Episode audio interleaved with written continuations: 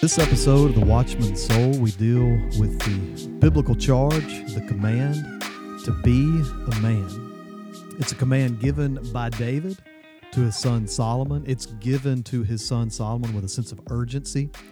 And with that command, we also find in the particular passage of scripture in which we see this charge given by David to Solomon, we find some characteristics of what it means to be a man. Thank you for joining the Watchman Soul. I'm Blake Newsom, and uh, as always, my sidekick, my MC, Michael Cole, who's on the mic today. How's it going? Can you hear that great voice of my very manly voice of Michael. Uh, glad to have Michael. Glad to have him helping. Hoping he gets some opportunities to uh, to chime in and uh, give us some great wisdom uh, from uh, from his life. the charge to be a man is an interesting charge, particularly in our culture and society today. I want us to walk through a passage of scripture. Uh, it's found in 1 Kings chapter 2. We're going to start in verse 1 of 1 Kings 2. We're just going to bounce through here and extract some of these principles that we see from David to his son Solomon in this charge to be a man. And we're also going to extract some of these characteristics uh, that certainly are timeless in the life of men. We want to, as always, place this in the context of our contemporary culture, our contemporary society, uh, which is, um, to say the least, not excited about the topic of masculinity. We find ourselves in a culture in which not only are are people attempting to separate out this sense of a male female uh, differentiation in terms of sex. Um, and they're not only trying to discuss that in a way that is absolutely not biological and not scientific, but they're also now moving the conversation away from biology, away from science, and they're moving it into this realm of uh, emotions, feelings, some of these uh, sociological and societal differences that don't help us understand the differences between men and women and how we interact and relate to one another. Uh, and they're using this term gender, and they're talking about gender uh, and conflating the concepts of masculinity and femininity. And th- what they're saying simply is that the characteristics of masculinity and the characteristics of femininity are interchangeable meaning there aren't really any characteristics that are only true of men and there aren't any characteristics that are only true of women. We can just swap those out. So, what we find in our culture is that they are encouraging, uh, and I would say, in a sense, strong arming men to exercise their emotions more than men typically have in the past. Uh, and so they're wanting men to be, I would submit, overly emotional. And they're emphasizing to women this sense of, uh, physicality uh, that has historically been true, been more true of men for obvious reasons. Uh, but they're emphasizing it among women. And we see this uh, actually this week uh, in culture. We've had Carli Lloyd, who is a decorated female soccer player. Uh, she has won World Cup championships. She has uh, captained the women's national team. And so she goes out for a tryout. She kicks a 50 yard field goal, I believe. And so now they are talking about her getting offers in the NFL. And what we find in this, if we were to take this in a vacuum, we would say, okay, that's kind of a cool story. She made a, a long field goal, almost connecting it back when uh, I remember the, the men's World Cup was in the U.S. and Tony Meola, the United States goalie, he got an opportunity to kick professionally. Didn't work out very well, but he got the opportunity to kick professionally. And so we can say, okay, well, it's the same thing here, right? But we have to take it out of a vacuum and we have to recognize where we are culturally. And there is this attempt by not only feminists, but I would say culture at large to puncture uh, one of the the great bastions of masculinity, which is professional football. And so, if they can insert this female into this male dominated atmosphere, then they can prove once and for all, and it would be sort of the coup de grace uh, for females all over the world that women are just as physical as men. Now, we know that that's not true. Simple biology tells us that's not true.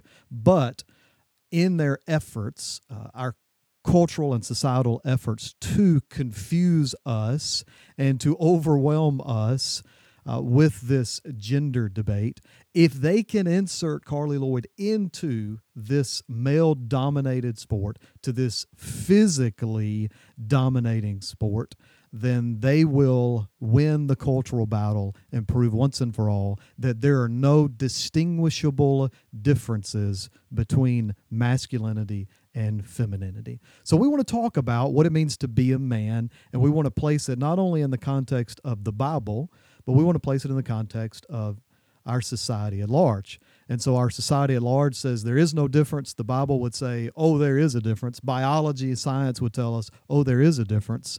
So we want to explore those differences and we want to examine what it means to be a man. Again, we find this in 1 Kings chapter 2. David is on his deathbed. And David, on his deathbed, gives a charge to his son Solomon. And uh, David's charge is found in verse 2. He says, Be strong, show yourself a man. Be a man.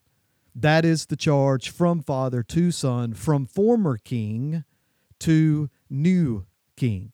He says to be a man, and this means be a man as opposed to being a woman. There is an implication here. We would say it's not even implied, it's overt, it's obvious that there is a difference between a man and a woman. There is a uniqueness to living as a man. We don't run from this. We don't need to run from this. There is a uniqueness to living as a man, just as there is a uniqueness to living as a woman. And David says, Show yourself. And it's the concept, it's the idea that it's something that we do, it's not just something we claim to be. We are to demonstrate, to show ourselves, to live in such a manner as a man. Now, we could simply look at this and say, well, that's Old Testament. We don't have to deal with that, right? We don't have to apply that to where we are today. But then we find this statement in 1 Corinthians 16, verse 13. Paul says, Be on the alert, stand firm in the faith, act like men. And then he follows that up with the admonition to be strong.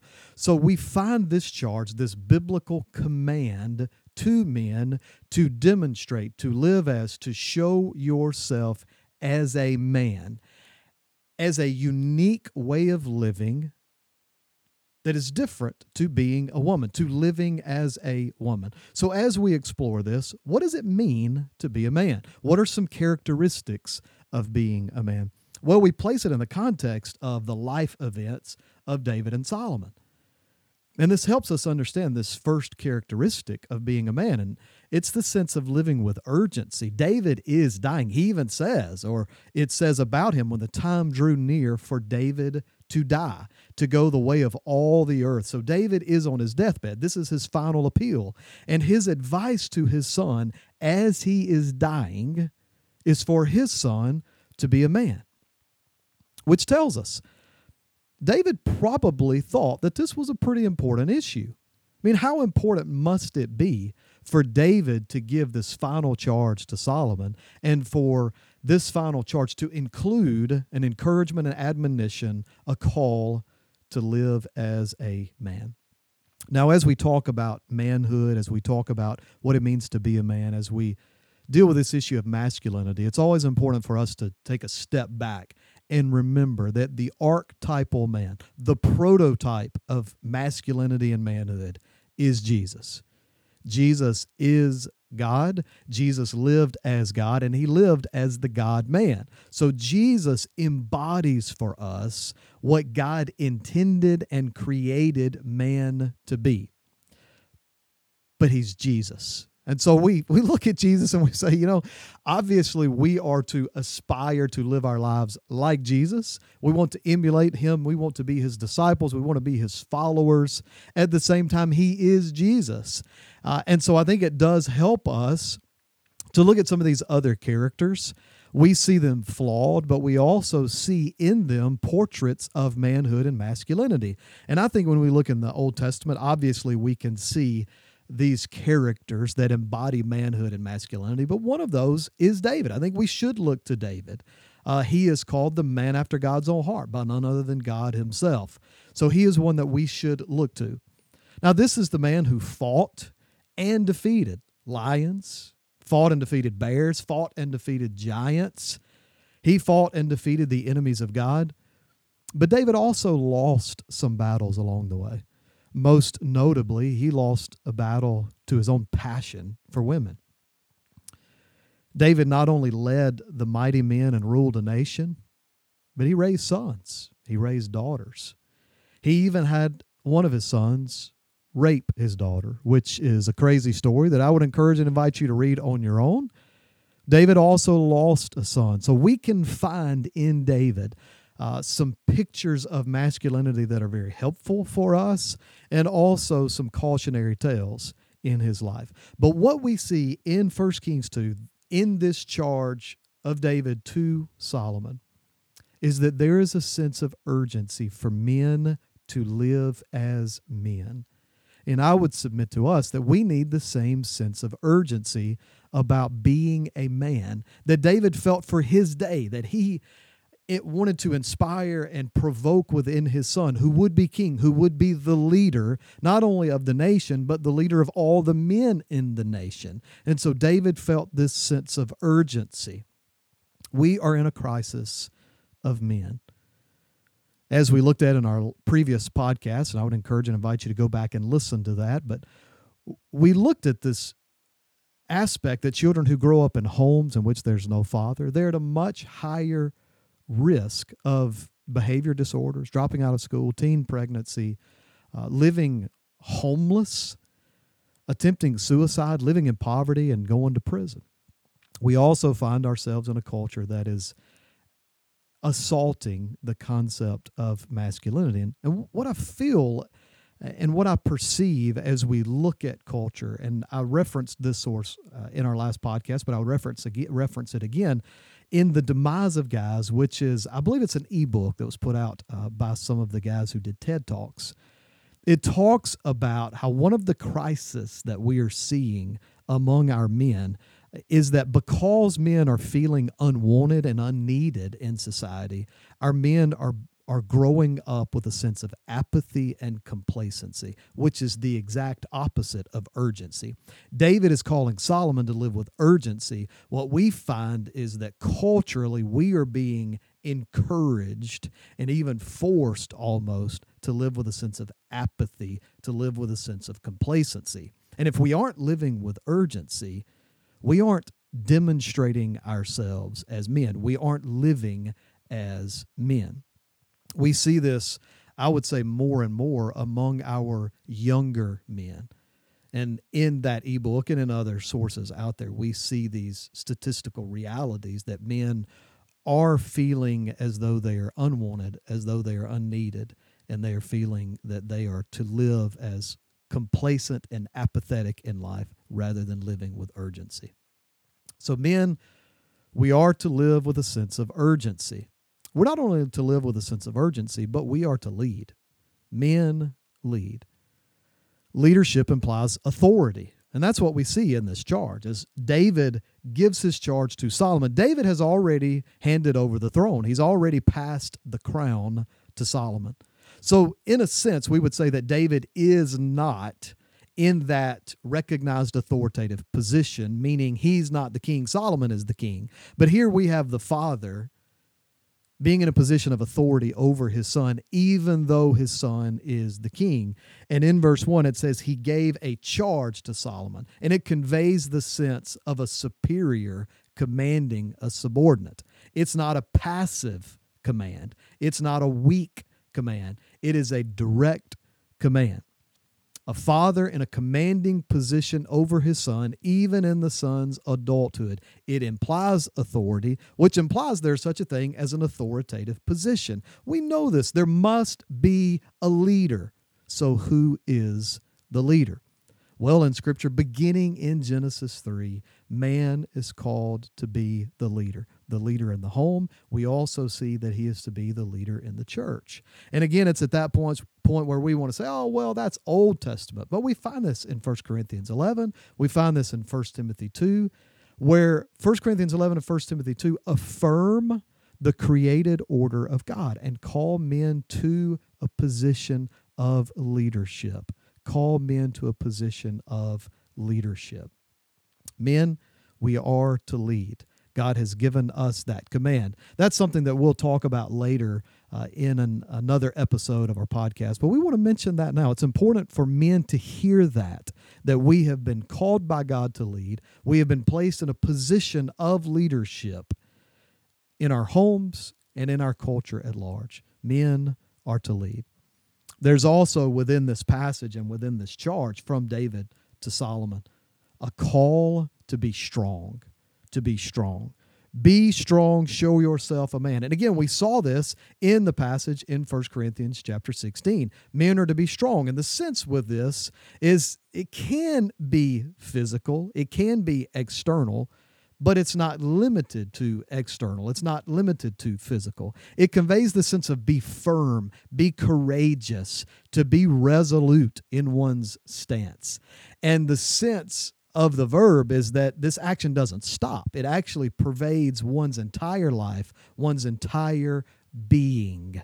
That we are to be strong.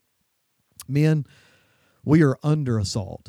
We are under assault by an enemy that is prowling around like a lion, lion seeking to devour, as 1 Peter 5 would remind us. We are under assault from that enemy. And the enemy loves to use those cultural outlets to infect our minds, to infect our emotions, so that our behaviors are changed. We are under assault. We are not simply to throw up our defensive positions or to posture defensively. We are to advance. We're called by God to be strong, not just to, to stand firm, but to move forward with a sense of firmness. The word be strong, it conveys a sense of effective force. It is the power to advance, not just the power to endure or to resist. We are to be strong. Resolve to be a man, resolve to be strong, resolve to be firm under pressure, resolve to be firm under assault. We see that in the story of Daniel. Daniel is under the assault of the pagan rulers in which he finds himself having to submit to, but he's also under assault from the guys around him, his own relatives who are eating what the king's table is providing for them. But the Bible says in Daniel chapter 1 that he resolved that he would not defile him, himself. That is the sense of being strong. Men are to be strong. So be strong. Be strong and courageous like a man. That's what we see in 1 Kings 2. Now, we need to follow that up with another aspect of what it means to be strong, but in a little bit different way. Men, we're not only to be strong, but we're also to be strong as we live under the authority of God.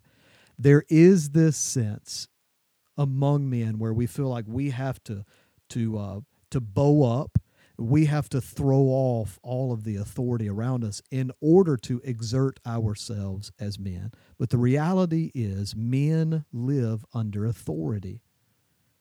We live under the authority of God. Now, we also might live under other authorities most notably governmental authorities, but we live under the authority of God first and foremost. And we are to live in a manner that pleases God. David's charge to Solomon focuses on God.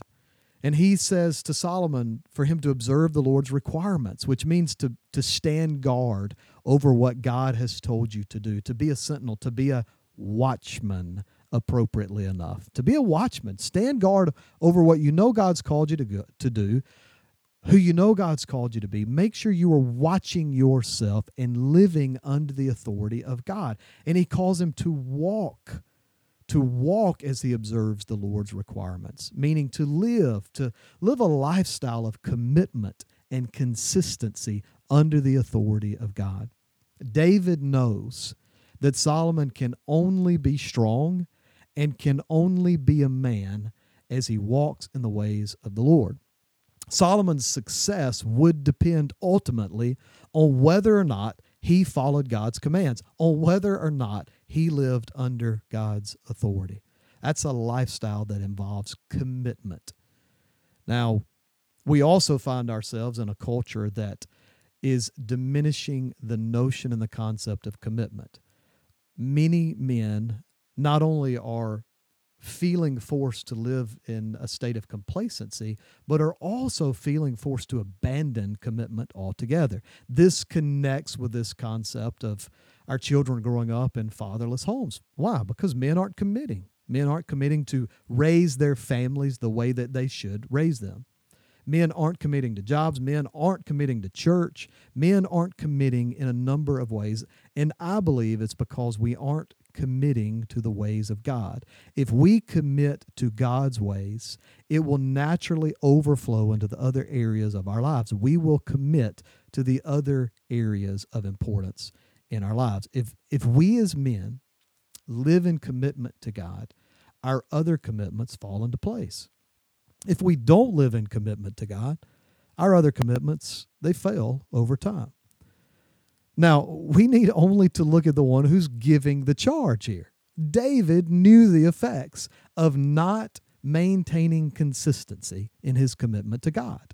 It affected his life and it wrecked his kingdom. So, men, commit to God. Commit to the good news of Jesus Christ. Commit to living in commitment to God.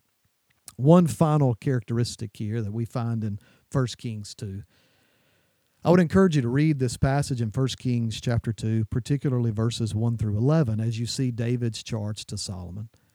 Beginning in verse 5, it gets a little strange, I'll be honest. We read this, and it is what I call the Godfather scene of the Bible. David is dying. He gives the charge to Solomon to be a man. He gives the charge to Solomon to walk in the ways of the Lord. And then he begins to talk to Solomon about uh, well, about who he should kill as soon as he becomes king. And it's an interesting set of verses. There are those who have not acted in the way that they should towards David and toward God. And so now, David, who had given his promises to men like Joab, for example, that he wouldn't take their life, to men like Shimei, that he wouldn't take their life. Well, now he's dying, and so that commitment no longer holds. And so he calls his son Solomon to deal with these men, to deal with these unrighteous men, and to hand out justice as the king. Now, David had fought against the enemies of God. And now David is seeking to purify the kingdom even more as it moves forward. In order for that to happen, Solomon must purge Joab and Shimei. Joab killed Abner. Shimei was irreverent. And so David tells Solomon to remove the unjust. Like the Godfather, David has Solomon strike a blow. It's strategic in several ways. One, it purifies the kingdom, but it also forces Solomon to do what David had been doing most of his life. It forces Solomon to begin to fight the right battles, to fight for justice. Throughout Scripture, men were called on to fight battles. The men of Israel fought to expand the kingdom of God. They fought to protect their families. They fought the right battles. When they didn't fight the right battles, they found themselves on the side of the enemies of God. When they were fighting the right battles, they found themselves on the side of God. The question for us is what will we fight for? What will we fight for? Will we as men fight to expand the kingdom of God? Will we as men fight for our families? Will we as men fight for our culture? We are in a fight. We are in a battle between good and evil. And the warrior in the Bible is the man. The man is the warrior in his household. The man is the warrior in his church. The man is the warrior in his culture. So, men, take up your armor, take up your sword, and get in the fight. The question for us as men is what is it costing us to not fight? What is it costing us to not fight? In his book, The Professor in the Cage, Jonathan Gottschall, and I don't know if I'm saying that name correctly, But he he talks about how he was a liter- literature professor, and he was looking across his college campus and he saw an MMA gym. And he makes the statement as he went and signed up for MMA classes. He says, I wanted to fight for one of the main reasons men have always fought to discover if I was a coward. I also fought for all the times long ago when I was too much of a coward to fight. And so he goes and he not only begins to take MMA classes, but eventually he would fight in a cage, hence the name of the book, The Professor in the Cage. He begins this book talking about Alexander Hamilton and Aaron Burr. Alexander Hamilton, in that famous duel, was killed by Aaron Burr. We'd probably say the most famous duel, certainly in U.S. history. And it seems odd. Two men 10 paces away, taking shots at each other for their personal honor. It seems strange. But the real story is that Hamilton had offended Burr, and Burr wanted to regain his honor. Well, Hamilton didn't want to lose his honor either. And in that day and age, if you lose your honor, you lose everything. If you lose your honor, you lose for Hamilton, he would have lost his political future. He would have lost his social position. He would have lost his business as a lawyer. Not only that, but his own children would, would be marred by the dishonor of their father. His family would not have been able to go out in public. His children's financial and romantic prospects would be diminished if Hamilton lost his honor. So he accepts the challenge from Burr. They duel. Ultimately, Hamilton loses his life. Gottschall states about Hamilton, quote, Hamilton fought because he was scared of what it would cost him not to fight. What is it costing us not to fight? As men, if we are not being the warriors that God has called us to be, what is it costing us? Well, we simply need only to look at the statistics of our homes, the statistics of our churches, and the realities of the culture around us. I would submit to us that the reason we as men are under attack is because we haven't been attacking ourselves. We as men have stopped fighting the right battles. God has called us to fight. Men, be a warrior. Fight the right battles. Be a man.